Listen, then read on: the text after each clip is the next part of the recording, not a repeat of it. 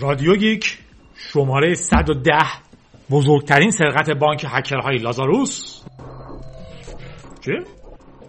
رادیو گیک شماره 110 بزرگترین سرقت بانک هکرهای لازاروس علیه بانک مرکزی بنگلادش. 21 آبان 99 خب خوش اومدیم به شماره ویژه دیگه چون هاچینز رو دوست داشتین گفتم که سراغ هکرهای دیگه هم بریم. این داستانی که می‌خوام براتون بگم داستان بزرگترین سرقت بانک در تاریخ. بیشترین پولی که تلاش کردن بدزدن توی این اتفاق بوده. عنوان یه چیزایی رو لو میده ولی ما تصور می‌کنیم شما عنوان رو گوش نکردیم. دیدیم خودم هم گیت شدم تو نوشتنش.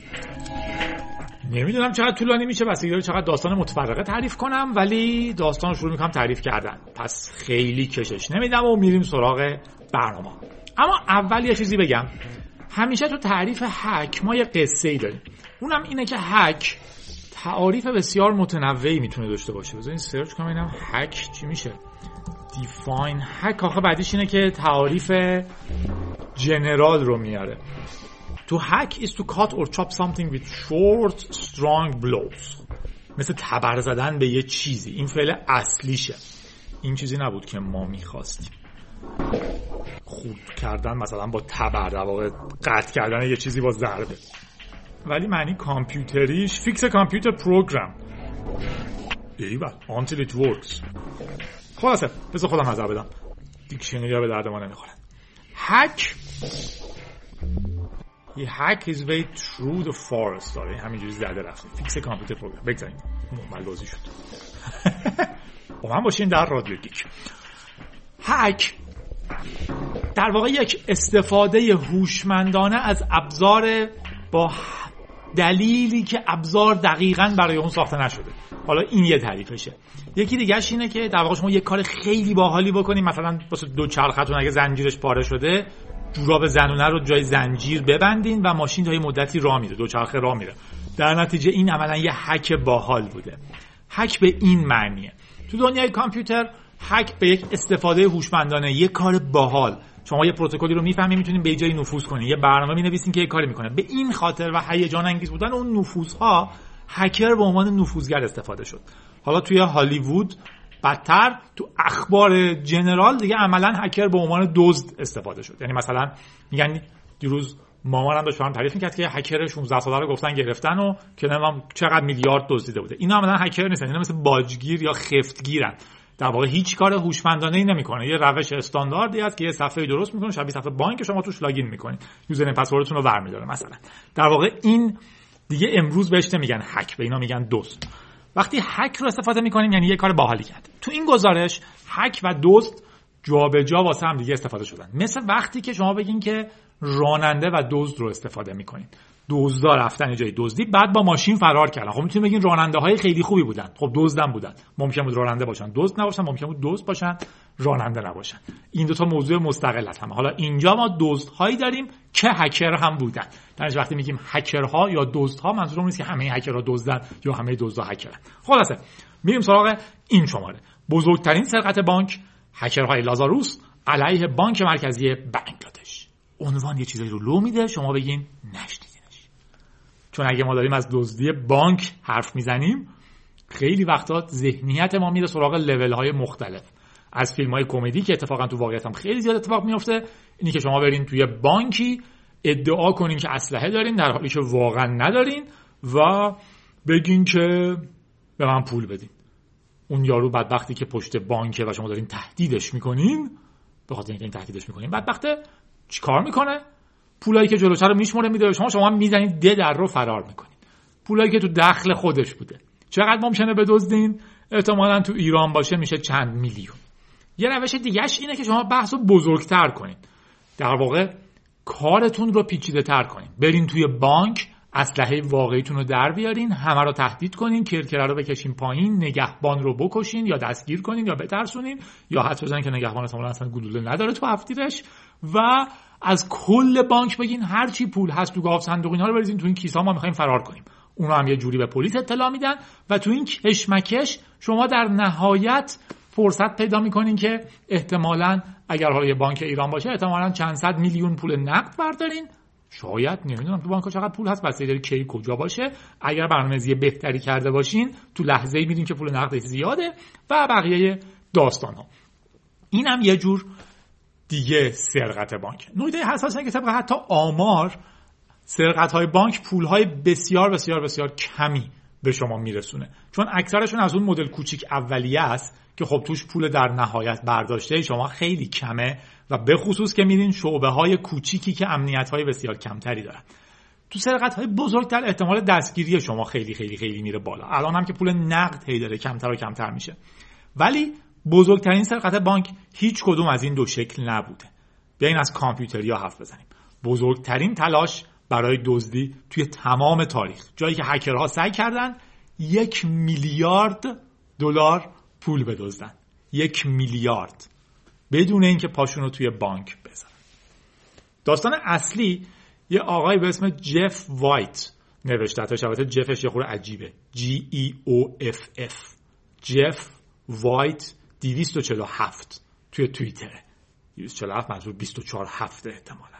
24 ساعت هفت روز هفته تو توییتره جف وایت 247 دوست داشتین فالوش کنین خبرنگار باحالیه و در مورد تکنولوژی و کرایم و اینجور چیزها می نویسه یک کتاب هم داره به اسم crime.com در واقع بیس این پادکست اینه که من اونو خوندم و فصل سومش همش در مورد این ماجراست. فصلهای دیگهش هم در مورد مسائل دیگه است و کلا کتاب باحالیه crime.com من کتابا رو براتون شیر نمی کنم و نمیفرستم چون کتابا نقض کپی رایت حساب میشن و من علاقه‌مند نیستم که میل واقع بذارمشون جایی برای دانلود ولی در نهایت اگه کسی شنید و واقعا دوست داشت می‌تونه به من ایمیل بزنه. سعی می‌کنم یه لینک براش بفرستم. ولی سعی کنین خودتون بتونین کتابا رو پیدا کنین. کار سختی نیست. crime.com از آقای جف وایت. ما اینجا فصل سومش رو میگیم و کلی منابع دیگه هم هست. از جمله من اولین بار تو Darknet Diaries مسئله رو شنیدم که در واقع قسمت 72 پیش میره و این نوشته وبلاگ نیست نوشته پادکست خیلی خیلی خیلی نزدیک به اونه. در واقع با اون مکانیزم پیش رفتم توضیحات خودم رو اضافه می‌کنم. فرض کنین شما چند تا هکرین و می‌خواین یک میلیارد دلار بدزدین. حواستون باشه یک میلیون نه هزار میلیون دلار پول بدزدین. خب باید اول جایی رو پیدا کنین که یک میلیارد دلار پول داشته باشن یا حداقل بهش دسترسی داشته باشن. همون چیزی گفتم اکثر سرقت های بانک با چند صد دلار میرن بیرون. برای اینکه میرن تو بانک های کوچیکی که امنیتشون پایین تره شما اگه بخواین یک میلیارد بدزدین باید یه بانک پیدا کنین که توش یک میلیارد امکان برداشتن پول ازش باشه. تقریبا هیچ شعبه بانک مرسومی انقدر پول نداره. ولی بانک های مرکزی چطور؟ بانک های مرکزی توشون پول واقعی نیست مثل شعبه های معمولی. اما دسترسی به پول های بسیار زیادی دارن و حق دستور صادر کردن برای انتقال پول های بسیار زیادی رو دارن. اگر بخوایم بانک مرکزی یه جایی رو بدزدیم منطقا سراغ آمریکا یا آلمان نمیریم. حالا یا کشورهای دیگه. میریم سراغ جایی که احتمالا سکیوریتیش ضعیف تره کشورهای درجه اول جهان احتمالا مکانیزم های امنیتی بسیار بسیار بیشتری دارن مشاورین امنیتی بیشتری دارن پروسه های پیچیده تری دارن 24 ساعت تقریبا به یک شکل کار می‌کنن. مفهوم روز تعطیل روز بازشون خیلی کمتره. ما منطقا اگه بخوایم یک میلیارد دلار بدزدیم باید بریم یک کشور جهان سوم. به قول امروزی ها میگن در حال توسعه. اصطلاح جهان سوم از اونجایی اومد که آمریکا شد جهان اول شوروی شد جهان دوم و اقمارشون. مثلا اگر چه می‌دونم کانادا و آمریکا نزدیک بود کانادا می‌شد جزو جهان اول. اگه یوگسلاوی به شوروی نزدیک بود بهش می‌گفتن جهان دوم. منظورشون رتبه بندی نبود. دو قطب جهان بودن توی جهان دو قطبی شوروی و آمریکا و اقمارشون جهان اول و جهان دوم ساخته بودن. یه سری هم این وسط بودن که خودشون میچرخیدن. به اینا می‌گفتن جهان سوم. بعد کم کم این اصطلاح خب بد حساب شد و گفتن همه در لول های مختلفی شوروی که از بین رفته همه در لول های مختلفی دارن کار می‌کنن تلاش می‌کنن.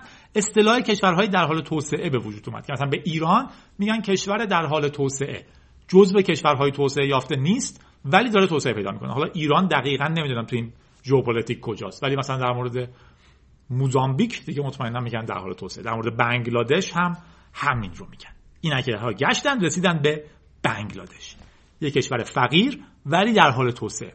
احتمالا با زیر های ضعیف بانک هایی که میلیاردها دلار پول این کشور رو توی دول... جاهای مختلفی مدیریت می‌کنن بانک مرکزی ولی بدون پروسه های بسیار پیشرفته امنیتی کارمندهای کاملا آموزش دیده و غیره و غیره. بنگلادش پولی که دولتش داره دست بانک مرکزیشه و این پول توی بنگلادش نیست. این پول بخش زیادیش به شکل ارزهای مختلف تو بانک های کشورهای مختلف نگهداری میشه. باید بهش حمله کنیم یه میلیارد ازش ورداریم. منطقا نمی‌تونیم بریم تو اسلحه بکشیم بگیم دست بالا پولاتون رو بدیم به من. منطقا نه. احتمالا بریم همه به اون میخندن چون عملا احتمالا پولی اونجا انبار نشده. ولی اون کارمندهایی که اونجا دسترسی های زیادی دارن برای انتقال پول ذخیره کشورشون. به حساب هایی که اعلام می‌کنن. اگر بنگلادش می‌خواد یه پروژه در یک جایی انجام بده به بانک مرکزیش میگه. بانک مرکزی این پول رو منتقل می‌کنه به اون شرکتی که قراره این پروژه رو انجام بده توی بنگلادش. پس کافیه سیستمشون رو هک کنیم. پول رو تا زمانی که کسی متوجه نشده بفرستیم به جاهای مختلف حسابایی که تحت کنترل خودمونه و بعد اون پولایی که تحت حساب خودمونه رو ورداریم. به همین راحتی برنامه دزدیمون ریخته شد. ولی این برنامه بسیار بسیار طولانیه. احتمالا اولین قدمامون برای حک کردن بانک مرکزی بنگلادش حوالی 2015 اتفاق افتاده. یه سری از کارمندای بنگلادشی توی بانک مرکزی یه سری ایمیل دریافت کردن. اونهایی که موفق شدن در واقع فیشینگشون رو انجام بدن. ایمیل هایی بودن که توش یه شخصی گفته بود که من می‌خوام اونجا استخدام بشم. متن ایمیل بسیار مؤدبانه دوستانه و خوب بود و فکر می‌کنی یه کارمند خوب گرفتیم. لینک داشت به یه فایل زیپ که رزومه طرف بود. حواستون هست. فیشینگ بهترین حمله علیه هر چیزیه.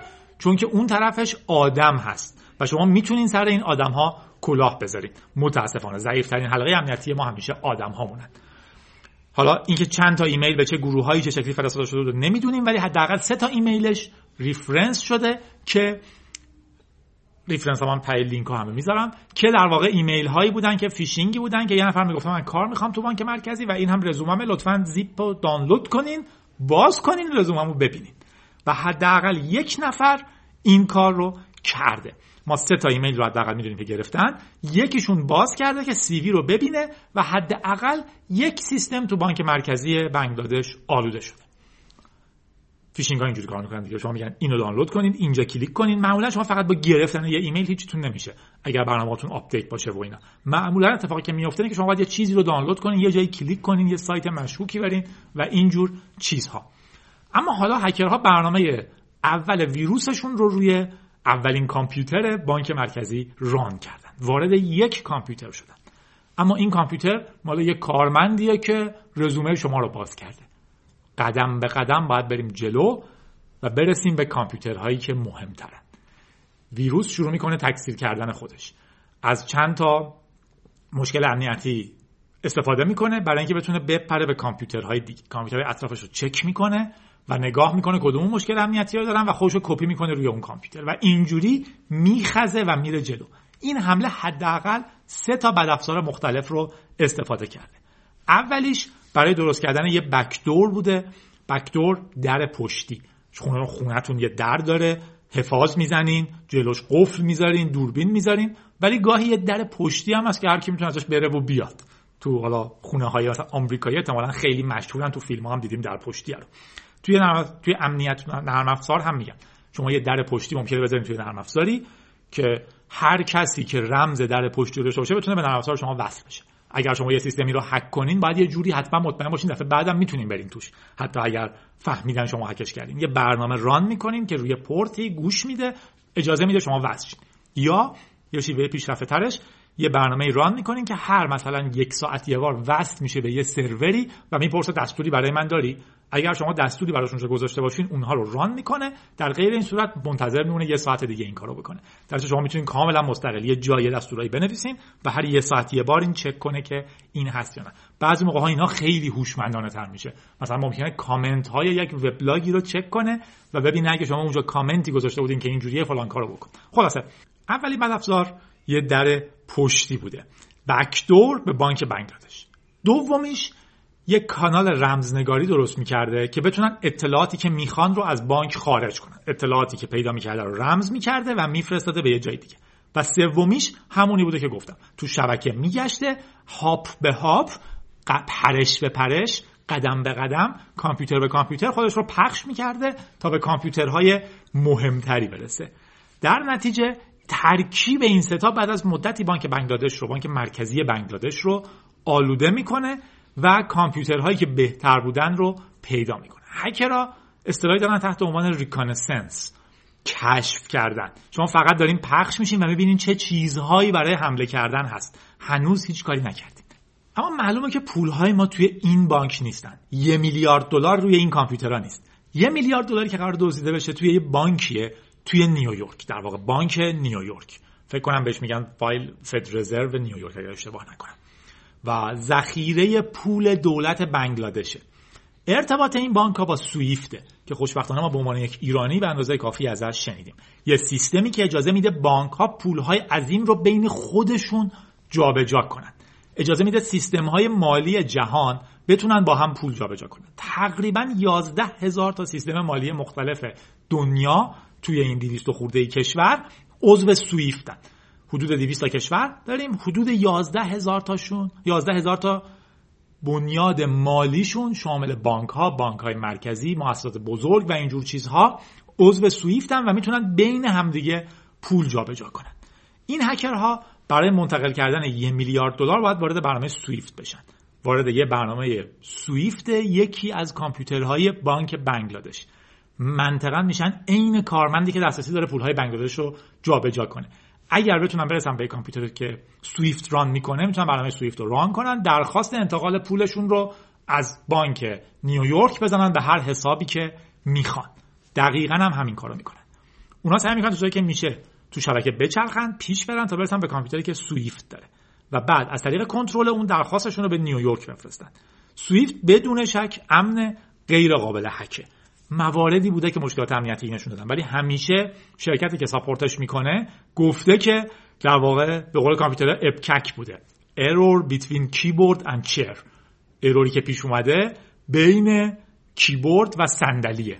منم که توش نشستم. حلقه انسانیشونه. ضعیفترین حلقه سیستم امنیتی ما آدم ها آدم هایی که می‌تونن سویفت رو اجرا کنن. منطقا اگه هکرهای ما به ترمینال سویفت برسن می‌تونم پول جابجا کنم. ولی استفاده از سویفت هم چیزی نیست که هر کسی بلدش باشه. الان اگه من بشینم پشت سویفت معلومه که اصلا نمی‌تونم هیچ کاری توش بکنم.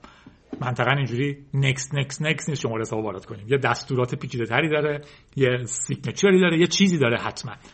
و اینکه هکرها تونستن این کارو بکنن به احتمال خیلی زیاد این کار رو یا قبلا کرده بودن یا جای آموزش سویفت دیده بودن یا کارمندی که سویفت کار کرده تو تیمشون داشتن. این مهمترین حدسه. و بعدها برمیگردیم به اینو در موردش حرف زدیم حرف می‌زنیم. یه بحث دیگه هم اینه که نباید از خودشون ردی باقی بذارن. رد توی دنیای هک دو جورن. اونی که تو لحظه حرکت دیده میشه یعنی مثلا فرض کنید تو مدرسه صف بستین و قراره برین سر کلاس ها اما یکی قراره که بره یواشکی از دفتر مدیر یه چیزی بدوسته خب منطقا اگه همون حینی که همه صف بستن را بیفته بره بیرون از صف یه نفر که از اون بالا داره نگاه می‌کنه می‌بینه که یکی خارج صفه و داره یه کار غیر عادی می‌کنه. این مشکل امنیتیه که حین اتفاق پیش میاد. وقتی یه ویروس شروع می‌کنه تو کامپیوتر ران شدن ممکنه یه سیستمی ببینه که یه پروسه اضافه اومده بالا. یکی ببینه که یه درخواست سویفت لاگ شد توی یه پنلی نشون بده که الان درخواست های سویفتمون یکی بیشتر شد. اول بعد شما جلوی اینو بگیرید. دومیشم رد پاییه که بعدها از شما باقی میمونه. یعنی اینکه مثلا اگر می‌خوایم برید تو دفتر مدیر ممکنه تو دوربین یه جایی ضبط بشین بعدها بتونن فیلم نگاه کنن. شما منطقا باید اون دوربین هم بلوزید. یا اگر یک کار کامپیوتری می‌کنین خیلی وقتا لاگ فایلایی هستن که ضبط می‌کنن کی چی کار کرده در چه ساعتی چه دستوری صادر کرده. مطمئنا سویفت یه سری لاگ داره که کی کجا چی کار کرده. اونها هم باید پاک بشن. و احتمالا این هکرها باید قبل از اینی که این کارها رو بکنن وارد این حک نهاییشون بشن صدها بار انتقالات مختلف سویفت همون بانک رو دیده باشن که مطمئن باشن شکل انتقالی که میدن آلارمی رو روشن نمی‌کنه. توضیحی که می نویسن برای بانک نیویورک طبیعی به نظر میاد. جایی که لاگ میشه دیتا اون لاگ حذف خواهد شد و اینجور چیزها. چون که چه کامپیوترها چه آدم ها ممکنه دائما به این چیزها نگاه کنن و شما نباید outsider باشین. چی بهش میگن؟ outcast out اسمش نمیاد توی یه سری نقطه که می‌ذارین توی چارتی شما اگه یه جایی بیافتین که خیلی بیرونه سریعا دیده میشین که این کار غیر طبیعیه. این مشتریم غیر عادیه. این رفتار غیر طبیعیه. الان در واقع خیلی از سیستم های fraud detection هم اینجوری کار می‌کنن. نگاه می‌کنن که مثلا user ها به طور متوسط جادی تقریبا هفته ای پنج بار کارت می‌کشه. هر کارتش هم مثلا ده هزار تومن خرج می‌کنه. حالا صد هزار تومن خرج می‌کنه. اگر یهو کارت جادی رو تو بوشهر بکشن و دو میلیون تومن 20 میلیون تومن ازش خرج کنن یه آلارمی روشن میشه که این رفتار غیر عادی بود. و اتفاقی که میفته اینه که تو دنیا اگر مثلا سیستم fraud detection داشته باشن تلفن من زنگ می‌خوره. یکی میگه سلام آقای جادی هستین میگم بله. میگه از بانکتون تماس می‌گیرم. شما الان یه کارت کشیدین 20 میلیون تومن توی یهو بوشهر که تا حالا تو زندگیتون نرفته بودین و این کارت تا حالا بیرون از تهران خرج نشده بود و تا حالا بیشتر از یه میلیون تومن ازش پول بر نداشته بودین. آیا خودتون بودین؟ من میگم آره و یارو میگه okay پس من approve کردم پول منتقل میشه.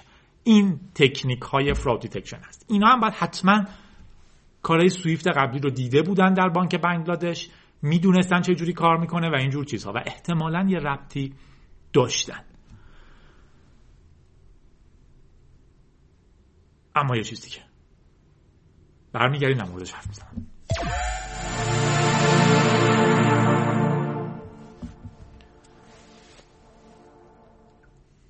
هکرهای ما حتی اگه تراکنش های درستشون هم می‌زدن یعنی همه چیشو درست می انتقال یک ضرب یک میلیارد دلار به یک حساب کار عاقلانه ای نیست. به خصوص که نمونه های چنین تراکنشی معمولا وجود نداره. یا یک میلیارد دلار رو جابجا کنن به یک حساب شخصی. واقعا شاید یه تراکنش بزرگ یک میلیارد دلاری نیاز به اپرووال یک فردی در بانک نیویورک هم پیدا کنه. از اون طرف اگر شما یک تراکنش یک میلیاردی بزنین باید یه انشالله بزرگ قبلش هم بگین. چون اگر مشکلی بر بخوره شما به هیچ پولی نمی‌رسین. روش مرسوم هکرها اینه که دزدی رو به بخش های بسیار ریستر تقسیم می‌کنن که کم مشکل پیش بیاد توش. اگر شما 200 تا تراکنش بزنین هر کدوم 5 میلیون دلار ممکنه که 100 تاش رد بشه و شما 500 تاتون رو وردارین یکیشون به مشکل بر بخوره بقیه‌شون رد میشن. این کاریه که پولشویی هم انجام میده همین کارو. توی ماه می 2015 5 تا account توی یه بانک تو فیلیپین باز شد. همم هم توسط یک نفر. شخصی به اسم کینگ وونگ. هر کدوم با 500 دلار پول اولیه و تقریبا یک سال هیچ کس به این حسابا دست نزد. تا فوریه 2016 زمانی که دزدها همه چیز آماده کرده حالا دزدها یا هکرها که فرقشون رو می‌دونین ولی تو این مورد یکی هم توضیح داده بودم عملیات فیشینگ رو روی کارمندهای بانک مرکزی بنگلادش شروع می‌کنن. می 2015 5 تا account باز کردن تو بانک فیلیپین کشورهای دیگه هم این account ها بوده ولی ما اینها رو می‌دونیم و فوریه 2016 فیشینگشون موفق میشه. ویروسشون شبکه رو شناسایی کرده. اونها رو به یکی از کامپیوترهایی که می‌تونه درخواست سویفت ثبت کنه رسونده در پشتیشون هم بازه. اونا بلدن با سویفت کار کنن تراکنش های مرسوم بانک هم دیدن می‌دونن چه جوری باید نسبتا مخفی باشن و کارهاشون شبیه مسئولین سویفت بانک بنگلادش به نظر بیاد. همچنین account هاشون رو هم دارن. حداقل 5 تاشه. ولی ما می‌دونیم که احتمالا 36 تا account در کشورهای مختلف بوده. از جمله این 5 تا. این یه هک جهانی بود و ما در مورد یه account تو سریلانکا هم اطلاعات داریم. جایی که نسبتا لو میرن. با من باشین. حالا وقت آخرین login هکرها به بانک مرکزی بنگلادش سوم فوریه 2016 هکرها login می‌کنن. چهارشنبه عصر دیر وقته و بانک تازه تعطیل شده. از در پشتی به سیستم login می‌کنن. سویفت رو باز می‌کنن. بانک مرکزی بنگلادش پول زیادی توی بانک نیویورک داره. هکرها دستورها رو پشت هم وارد می‌کنن. 36 تا درخواست انتقال پول به 36 حساب مختلف. 5 تا شما تو فیلیپین می‌شناسیم یکیش هم تو سریلانکاست بقیهش رو نمی‌دونیم چیه. مجموع پول 951 میلیون دلار آمریکاست زمان بندیشون فوق العاده است. تو سه تا تایم زون متفاوت کار می‌کنن و احتمالا همکاری تیم ها با هم بسیار سخت میشه. الان بذارین توضیح دقیق تر منظورم برای مقابله در مقابله اینه. پنج شنبه ای که داره میاد تو بنگلادش تعطیله یعنی فردا صبح. کسی مسئله رو تا شنبه نمی‌فهمه. حداقل کسی نمیاد office ببینه چیز غیر عادی اتفاق افتاده. از اون طرف نیویورک تازه صبح کاریشو شروع کرده و روز جمعه این پول رو منتقل خواهد کرد. بعد که بنگلادشی ها شنبه می‌خوان برن سر کار تازه نیویورک تعطیل شده. شنبه یک شنبه اونجا تعطیله. و اینجوری هکرها به یه اختلاف زمان کاری بزرگ دل بستن که بتونن سر فرصت پولها رو منتقل کنن و بردارن بدون اینکه خیلی راحت کارمندا بتونن با هم ارتباط برقرار کنن. اما زمانبندی از اینم باحالتره. حمله پنجشنبه 4 فوریه شروع شده و کشورهای غربی تازه دوشنبه میان سر کار. منظور اون نیویورکیه که پولها قرار ازش منتقل بشه. پس چهارشنبه حمله کردن. پنجشنبه جمعه که بنگلادش هیچکی به تلفن جواب نمیده تو نیویورک پول رو منتقل می‌کنن. و بعد که بنگلادشی شنبه میان سر کار شنبه یک شنبه ای که تو نیویورک کسی سر کار نیست. حداقل کارمندا نمی‌تونن راحت با هم تماس بگیرن. مسیجاشون رو جواب بدن تو سیستم سویفت. باید برن اسکلیت کنن به رده بالاتری از مدیراشون مدیراشون از هم خبر بگیرن به ساپورت خاصشون زنگ بزنن و اینجور چیزا. اما ماجرا باحالتر هم هست. هشتم فوریه سال نو چینیه که فیلیپین به خاطرش تعطیله و پولها امن و امان و بیدردسر به حسابهای تو فیلیپین می‌رسن. در واقع این حمله پنجشنبه جمعه شنبه یک شنبه دوشنبه رو تعطیل حساب کرده. تو روندی که پول داره باهاش حرکت می‌کنه. لاگین کردن 36 تا درخواست انتقال پول رو زدن. مجموعا 951 میلیون دلار. تو آمریکا جمعه صبح و بانک نیویورک 36 تا درخواست انتقال پول از بانک مرکزی بنگلادش دریافت کرده چیز عجیبی توشون نیست. گاهگداری پولهاشون رو جابجا می‌کنن. انتقال ها شروع می‌کنن یکی یکی انجام شدن و میلیون میلیون پول به حساب های باز شده توسط هکرها می‌رسه. یکی از انتقال ها 20 میلیون دلار به یه بانک تو سریلانکا. به مقصد اسمی که شبیه یه سازمان خیری است. 20 میلیون دلار پول بزرگیه برای خیریه تو سریلانکا. ولی این خیریه به طور خاص پولهای زیادی رو قبلا هم گرفته. مدرسه می‌سازه سیستم های آبرسانی می‌سازه سیستم های کشاورزی می‌سازه و اینجور چیزها. بانک نیویورک تراکنش رو تایید می‌کنه. پول مسیر حرکتش رو از نیویورک به سریلانکا شروع می‌کنه. از طریق یه بانک واسط توی آلمان. ولی تو بانک آلمان یه مشکلی پیش میاد. یه کارمند متوجه میشه که اسم مؤسسه اشتباه تایپ شده. اشتباه عجیبی هم هست. در واقع به جای شلیکا Foundation نوشته شده شلیکا Fundation. یه O نذاشتن. Foundation میشه مؤسسه تو found something که میگیم founder شرکت شما کیه؟ funder میشه fun F U N با مزه مسخره. به جای شلیکا Foundation نوشتن شلیکا Fundation. و در نتیجه اتفاق عجیبیه. کارمند آلمانی مشکوک میشه. اول با سریلانکا تماس می‌گیره و بعد به آمریکا و مسئله رو اطلاع میده. ممکن هم هست اشتباه نباشه و فقط یه اشتباه تایپی باشه. اما کارمند بانک نیویورک حینی که داره این رو بررسی می‌کنه متوجه میشه که همزمان با این 35 تا تراکنش تقریبا همینقدر پولی هم زده شده و معلومه که شک می‌کنه. بانک نیویورک سعی می‌کنه به بانک مرکزی س... بنگلادش زنگ بزنه. ولی بنگلادش تعطیله. هکرها ساعت دوی صبح شبکه خارج شدن دیگه هم به اون سیستم پا نخواهند گذاشت. بعد افزارها شروع به پاک کردن رد پاهاشون کردن و احتمالا بعد از تموم شدن کارشون خودشون رو هم پاک خواهند کرد تا همه چیز مخفی بمونه. اما می‌دونیم که بانک ها حداقل یک لایه فیزیکی امنیتی هم دارن. توی انتقال سویفت تو بانک مرکزی بنگلادش این کپی فیزیکی اون لایه امنیتیه. یه پرینتر دارن. یه پرینتر HP LaserJet گوشه دفتر سویفت هست و هر انتقال سویفتی به محض اینکه ثبت میشه اونجا هم پرینت گرفته میشه. تا اگه سیستم های کامپیوتری براشون مشکلی پیش اومد اون پرینته بتونه نشون بده چه ساعتی چه user ی از کجا به کجا چقدر پول منتقل کرده. یه شاهد کاغذی. چیزی که بدافزار نمی‌تونه نابودش کنه. شاید هم می‌تونه. ولی حتی اگه بتونه کارمندی که مسئول چک کردن دائمی اون پرینتر رو چیکار می‌کنه؟ نگهبانی که هست هر کاغذی که از اونجا میاد بیرون رو چک می‌کنه.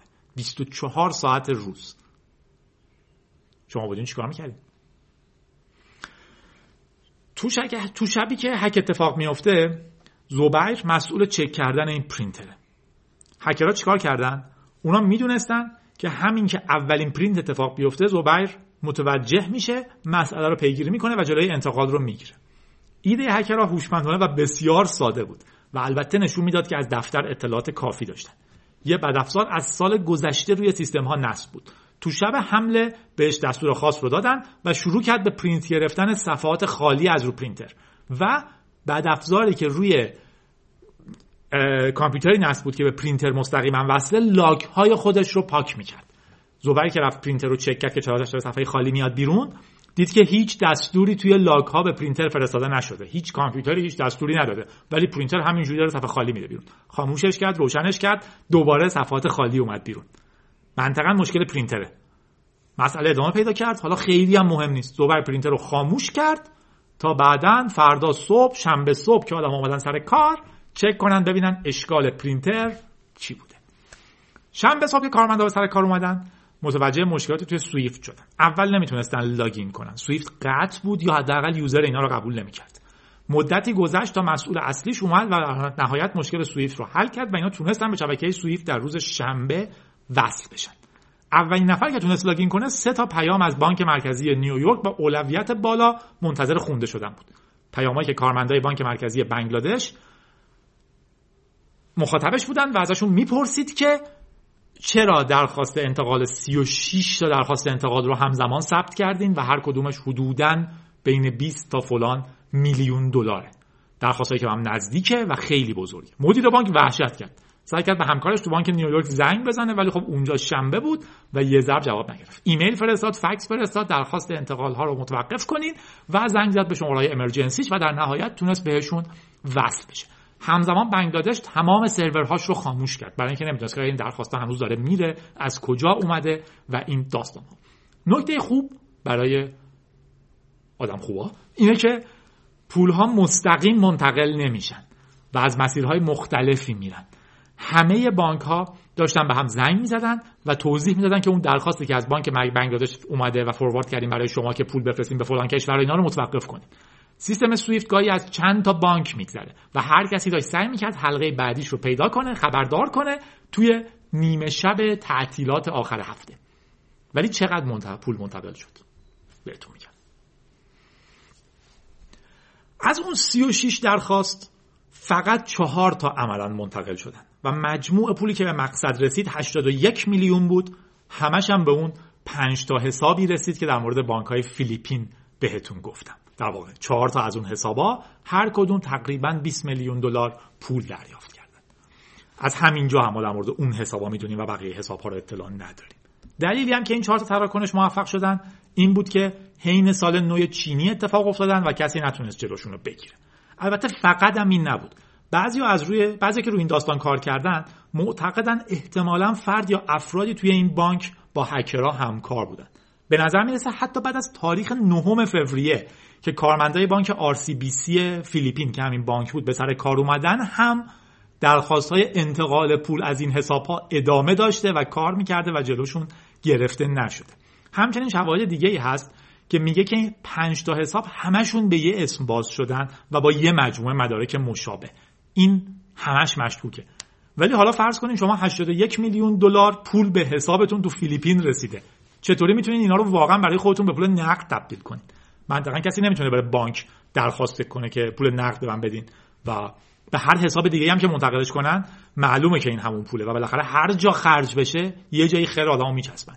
به این میگن مشکل پولشویی نکته جالبش هم اینه که 30 میلیون دلار از این 81 میلیون دلار که تو مجموع این چهار تا حساب بود مستقیما منتقل شد به یه نفر چینی. شخصی به اسم وی کانگ زو این حسابش تو چین بوده و دیگه هیچ وقت هیچ کس هیچ اسمی از این آدم نشنید.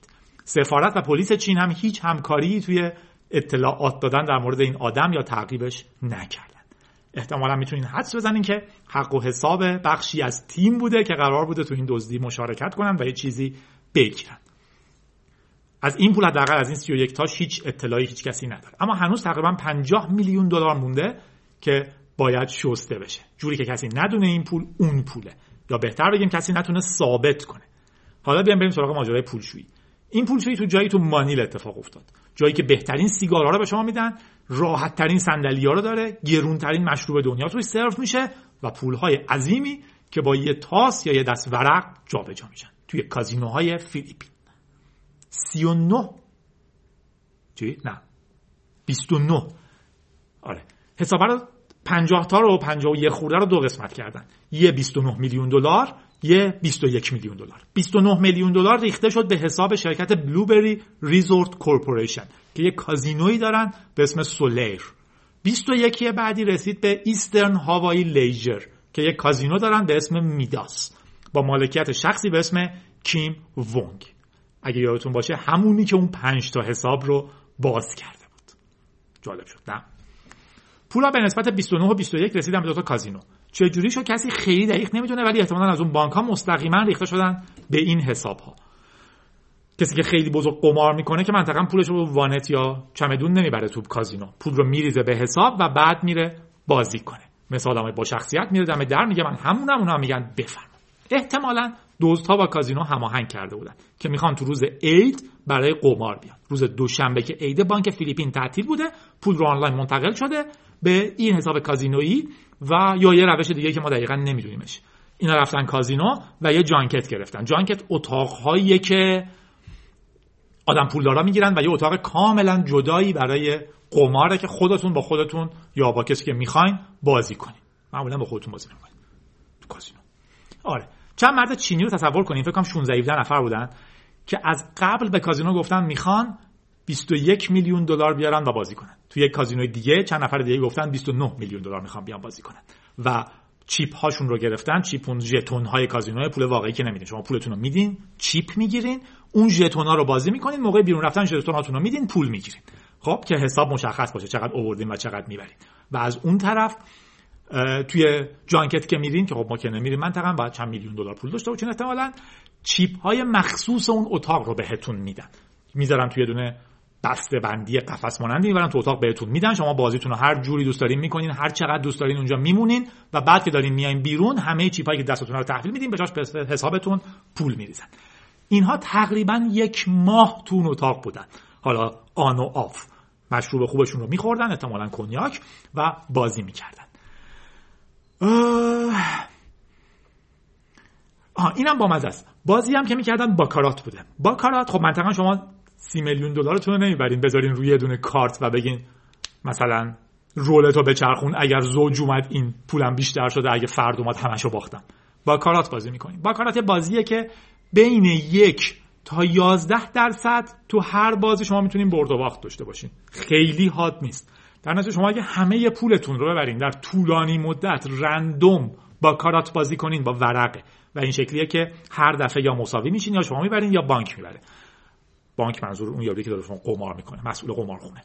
و شما در این مدت زمانی هر چقدر که طولانی بازی کنین اگر هم رندوم بازی کنین پولتون میشه 90 درصد پول اولیه. همه قمارا اینجوریه که در نهایت شما به احتمال زیادتر میبازین. شانس باید بیارین که ببرین من می‌خواد بهش میگم قمار باز. در واقع هیچ مفهومی از اینی که شما میرین فنی بازی می‌کنین و پول دار میشین وجود نداره. شما میرین قمار می‌کنین احتمالش باختتون یه خورده بیشتره و شاید ببرید حالا شانسیه دیگه. باکارات باختش کمه. در نتیجه برای اینجور پولشویی ها خیلی خوبه. اینا با 21 میلیونشون میرن تو و ماکسیموم با 18 تا میان بیرون در بدترین حالتی که طولانی بازی کنن و ببازن. یا با سی تاشون میرن تو با 27 تا میان بیرون. و در نتیجه اینها شروع می‌کنن تقریبا یک ماه اونجا با کارات بازی کردن. در حالی که پلیس می‌زده تو سر خودش که جلوشون رو بگیره. پول احتمالا تا کازینو دنبال شده. ولی کاری که بانک مرکزی می‌تونه بکنه شکایت کردن. شکایت مدتی بعد می‌رسه به پلیس میاد حسابای هک شده رو یه تاریخی دیگه بالاخره میبندن. بعد میگن اینا رفتن کازینو تو کازینو که ما نمی‌دونیم چه خبره پلیس باید پیگیری کنه. در نهایت سیستم پولشویی که بخصوص اون موقع تو فیلیپین خیلی خوب کار می‌کرده. در نهایت هم اینا با بخشی از اون پول خارج میشن و هیچ وقت دیگه هیچ کسی اون 81 دزدیده شده رو نمی‌بینه. که 31 سی تاش رفت برای اون آقا چینیه اصطلاحا آقا چینیه احتمالا یه گروهی هن و که هیچ بعید نیست. که به یک دولتی هم ربط داشته باشن و 50 تاش هم تو کازینو شسته شد و اومد بیرون. ماجرا اینجا تموم میشه. حداقل ماجرا اصلی مرتبط با مستقیما این حک. چین هیچ کسی رو دستگیر یا تحویل نمیده. اثری از 31 تای اول به دست نمیاد و تنها اتفاقی که میفته اینه که چون سرقت بسیار بزرگ بوده یه سری شکایت میشه و یه سری پیگیری. این روزها معتقدن که این عملیات بخشی از کارهای تیم لازاروس بوده. گروه دولتی تو کره شمالی که کارشون هک کردن سیستم های دیگه و به طور خاص پول در آوردنه برای دولتشون از برای دولت کره شمالی. فکر کنید یک کشوری داریم که از طریق هک سعی می‌کنه به پول برسه. این گروه همونیه که احتمالا پشت هک یا ویروس یا کرم یا بدافزار واناکرای هم بوده که تو قسمت 101 رادیو گیک ازش حرف زدیم. این تیم از 2009 تشکیل شده. اصطلاحا بهشون میگن لازاروس گروپ خیلی مشهورن.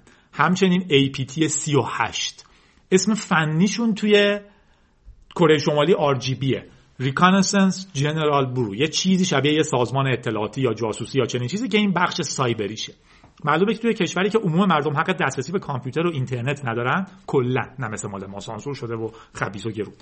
نیرو گرفتن برای تیم هک کار آسونی نیست. تو کره شمالی نمی‌تونن برن ببینن کی کامپیوترش خوبه.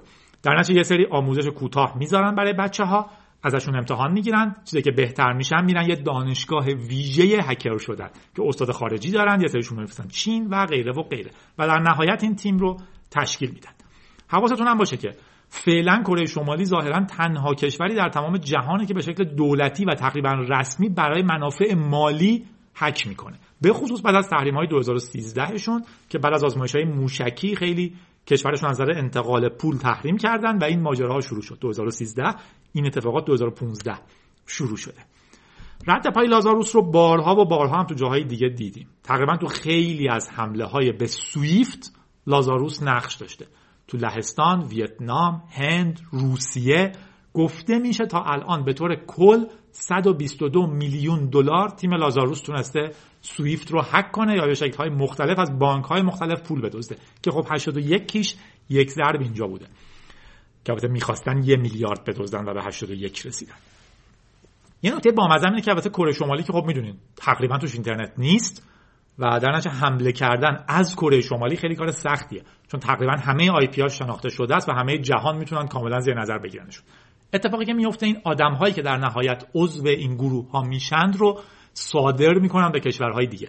از جمله احتمالا چین و هند کشورهای خیلی خیلی خیلی اصلی هستن که هکرهای کره شمالی میرن اونجا تحت لوای یک شرکتی در اونجا کارهاشون رو ادامه میدن. و خیلی هم میگن که این هک 81 میلیون دلاری بزرگترین سرقت بانک در تاریخ بوده. پولم در نهایت می‌رسه به ماکاو که یه منطقه سخت در موردش حرف زدن خودمختار چین فکر کنم اصطلاح درستیه. بخشی از چینه ولی خودمختاره. با کره شمالی روابط تجاری بسیار زیادی داره. در نتیجه میشه تقریبا انتقال پول رو بین اون و کره شمالی راحت دونست به خصوص اگر چین باش اوکی باشه. بیشتر مطالبی که ما الان داریم از این هک ناشی از اطلاعیه 2018 FBI که دو سال روی این مسئله کار کرد و علاوه بر هکرها کل مسئله رو مرتبط با دولت کره شمالی دونست. چند تا هکر خاص رو نام برد و تحریم کرد که خب کار محملیه چون که شما دارین از یک کشوری میاین. و اون کشور می‌تونه برای شما اصلا اسم جدید پاسپورت جدید شناسنامه جدید همه چیز جدید صادر کنن که بگن آقای فلانی رو ما سانسور کردیم کار مهملیه. اگر اون کشوره هنوز پشت آقای فلانی باشه. یا حالا خانوم ولی خوشبختانه فعلا توشون خانوم ها نبودن. چون کار بدیه. اطلاعیه در مورد فیلم Interview هم حرف می‌زنه و 172 صفحه مدرک نشون میده که این حمله ها مرتبط با کره شمالی هن. از جمله مثلا ایمیلی که برای هک بانک بنگلادش استفاده شده همون ایمیلیه که استفاده شده برای هک سونی. حالا اینکه واقعا چرا همون ایمیل رو استفاده کردن و یه ایمیل دیگه نساختن سوتی های انسانیه. و خب اینم با مزه است که کره شمالی هم از جیمیل و فیسبوک و این استفاده می‌کنه. در نهایت اف بی آی فکر کنم اجازه گرفت که به هزار تا ایمیل مختلف دسترسی پیدا کنه تو جیمیل برای اینکه بتونه این ماجرا رو پیگیری کنه. هک سونی هم خیلی جالبه. شاید کلا یه داستان دیگه تعریفش کنم. شاید هم نه. بستگی به حوصله داره. نمی‌دونم. اگه از این خوشتون اومد بگین. بذار بگم دیگه. خلاصش اینجوری میشه. فیلم Interview رو شاید دیده باشین. به نظر من فیلم خیلی بدی هم نبود. یه فیلم کمدیه. دو نفر می‌خوان برن با رهبر کره شمالی مصاحبه کنن و اف بی ازشون می‌خواد یا سی ازشون می‌خواد من کدوم ازشون بخواد که بکشن رهبر کره شمالی رو. حین مصاحبه. فیلم کمدی مانندیه. کره شمالی خب منطقا اصلا از ماجرا خوشش نمیاد چون رهبرشون مسخره شده توش و کره شمالی احتمالا به این خاطر با تیم لازاروس سونی رو هک می‌کنه. به احتمال خیلی زیاد قبل از این سونی رو هک کرده بودن. اینجا استفادهش می‌کنن. کلی اطلاعات شامل کلی ایمیل فوتیج فیلم ها و اینجور چیزا به دست میارن و اول تهدید می‌کنن که اینا رو منتشر می‌کنیم. یه بخشیش رو منتشر می‌کنن. اول میگن پول بدین بعد میگن نه بعد میگن که اصلا اگر فیلم Interview رو که رهبر ما رو مسخره کرده رو منتشر کنین ما همه اینها رو منتشر خواهیم کرد. بعد تهدید رو حادتر می‌کنن میگن اگه فیلم Interview منتشر بشه فقط به این تموم نمیشه. ما فیزیکی به جاهایی که اینو نشون بدن حمله خواهیم کرد. حملات جدیتر. نتیجهش این میشه که بعضی سینماها پخش رو کنسل می‌کنن. و خب یه فیلم دیگه انقدرم داستان نبوده. حتی سونی هم به این فکر می‌کنه که آیا این رو کنسل بکنه یا نه. ولی دولت وارد میشه دولت آمریکا. و ایدهشون این میشه که اگر من برم به این سمتی که تهدید یک کشور خارجی باعث بشه که یک شه کمپانی آمریکایی خودش رو سانسور کنه که خب خیلی بد میشه. تازه این یه فیلم کمدیه. فردا میگن فلان خبرتون در مورد رهبر قشنگ نبود. ما می‌خوایم فلان سینما رو منفجر کنیم. یا اطلاعات حق رو تازه می‌خوایم منتشر کنیم. اوباما شخصا در این مورد حرف می‌زنه. و میگه که ما نمی‌تونیم جامعه ای داشته باشیم که یک دیکتاتور در یک جایی شروع کنه به سانسور در آمریکا. اگر یک کشوری یک فیلم کمدی رو دوست نداشت نباید بتونه با هک و تهدید جلوش رو بگیره. و در نهایت میرن به سمت اینی که فیلم رو آنلاین منتشر می‌کنن. خیلی هم پرفروش میشه. نکته خیلی جالبش حالا در این دوران که ترامپ دیگه رأی نیاورده اینه که ترامپ هم همون موقع مصاحبه می‌کنه و میگه که شنیدم Interview خیلی هم فیلم چرتیه. اگه این کارو کسی این کارو با رئیس جمهور ما می‌کرد چی می‌شد؟ این خیلی بده. من حرفشون رو می‌فهمم. که خب خیلی حرف عجیبی بوده. دولت به سونی پیشنهاد می‌کنه که فیلمو بذاره برای دانلود که سانسور نشه و اتفاقا بیشتر دیده بشه و در نهایت هم این اتفاق میفته جف وایت کتاب رو نوشته جف وایت. فقط جفش گفتم G E O F گوف جوف برای اینکه پیگیری کنه ماجرا رو بیشتر پاشد رفت سفارت کره شمالی در این مورد سوال کنه که شما تو این هک دخیل بودین یا نه. تنها چیزی که ازش در اومد این بود که تعریف می‌کنه که سفارتشون خیلی عجیب بود. شبیه یه خونه ویلایی بود اون روزی که من رفتم پرچم کره شمالی حتی نداشت. دو تا مرسدس خیلی گرون جلوش پارک بود و حتی زنگ هم نمی‌تونستیم بزنیم. یه گیت برقی بود که بعد از اون رد می‌شدین می‌رفتین زنگ می‌زدین که خب من دیگه جرئت نکردم که از گیت برقی سفارت کره شمالی رد بشم برم زنگ بزنم. در اصلا امکان ارتباط با سفارت هم وجود نداره. چه برسه به اینکه بخوایم ازشون سوال بپرسیم. خیلی حرف زدم. بعدم نبود. بگذاریم. یادتونه دیگه. 81 میلیون دلار دزدیده شد چون یه نفر روی یه لینک توی یه ایمیل کلیک کرد و فایل زیپ رو گرفت و باز کرد. همچنین به جای یک میلیارد دلار 81 میلیون دلار پول منتقل شد. چون یه آدم تو تایپ اشتباه کرد. و یه آدم دیگه این اشتباه رو دید. می‌بینین؟ هنوز قوی ترین و ضعیف ترین حلقه های امنیت آدم هم تو سازمان ها. باید اینجا یه تبلیغ پخش می‌کردم که کارگاه های ما رو بیاین شرکت کنین من برای سازمان هاتون بحث آموزش امنیت میدم. این شوخی بود؟ نمیدم در نهایت بانک مرکزی بنگلادش از بانک فیلیپین شکایت کرد چون که گفتش که اونا موقع حمله جلوش رو نگرفتن. بانک فیلیپین جوابش خیلی خوب بود. اونم شکایت کرد از بانک بنگلادش که شما آبروی ما رو بردین با این کاراتون واقعا شکایت کرد که شما ما رو بی اعتبار کردین. deface. من چیش میگن به شهرت بانک فیلیپین صدمه زدین تنها کسی که تو کل این ماجرا دستگیر شد مدیر بانک فیلیپین بود. همون بانکی که پنج حساب توش باز شده بود. معلوم شد که پنج تا حساب رو خودش باز کرده. همشو برای اون یه نفری که سی تا پول رو ورداشته. برای 56 سال میره به زندان که خب خیلی خیلی مشکوکه. همینی که شما مدیر بانک باشین و خودتون برای یه آدمی پنج تا حساب باز کنین با یه مدرکی یه اسم و بعد به اون پنج تا حساب پول بیاد یه جوریه. و همین ها این تنها کسی بود که دستگیر شد. هنوزم لازاروس به سویفت حمله می‌کنه. تو 2017 به تایوان حمله کردن. تو 2018 به مکزیک حمله کردن. تو 2019 به بانک شیلی حمله کردن و دنیا هم ادامه داره. اگه دوست داشتین crime.com رو پیدا کنین. نه اینکه برین crime.com اسم کتاب crime.com پیداش کنین و بخونینش. با رادیو گیک بودین. تو شماره 110 آبان هستیم. تولد کسی که دور ازم ولی به هم نزدیکه تولدت مبارک نیک من. سلام جادی جان. تولد آریان رو تو آبان ماه تبریک میگیم. از طرف احمد و فاطمه. ایمان هم تولدش رو به خودش تبریک گفته که خیلی کار خوبیه. با دیکاپریو تو یه روزه. 11 نوامبر. تبریک میگیم. دیکاپریو از یه فیلمی حذف کردم و قرار ما اون فیلمه یا شرکت وارنر برادرز رو تحریم کنیم. اینم بحث مهمی تو رادیو. بعدی حرف می‌زنم. 20 آبان روز خیلی باحالیه. تولدش به خودش تبریک میگه. و تو شماره 110 تولد الن دون رو که سوم آذر از طرف مدن دون تبریک بگو. و آخریش هم تولدت مبارک. میترا زیباترین پروانه دنیا. با بود ما هم به همه پروانه ها روحیه میدیم و امیدواریم که دنیا راحت تر باشه براشون. خوش و خندون باشین. با رادیو گیک بودیم. شماره 110 داستان بزرگترین هک تاریخ و بزرگترین سرقت بانک تاریخ. طرف آدم خوبا وایسین. هم با مزه تره هم پر آینده تره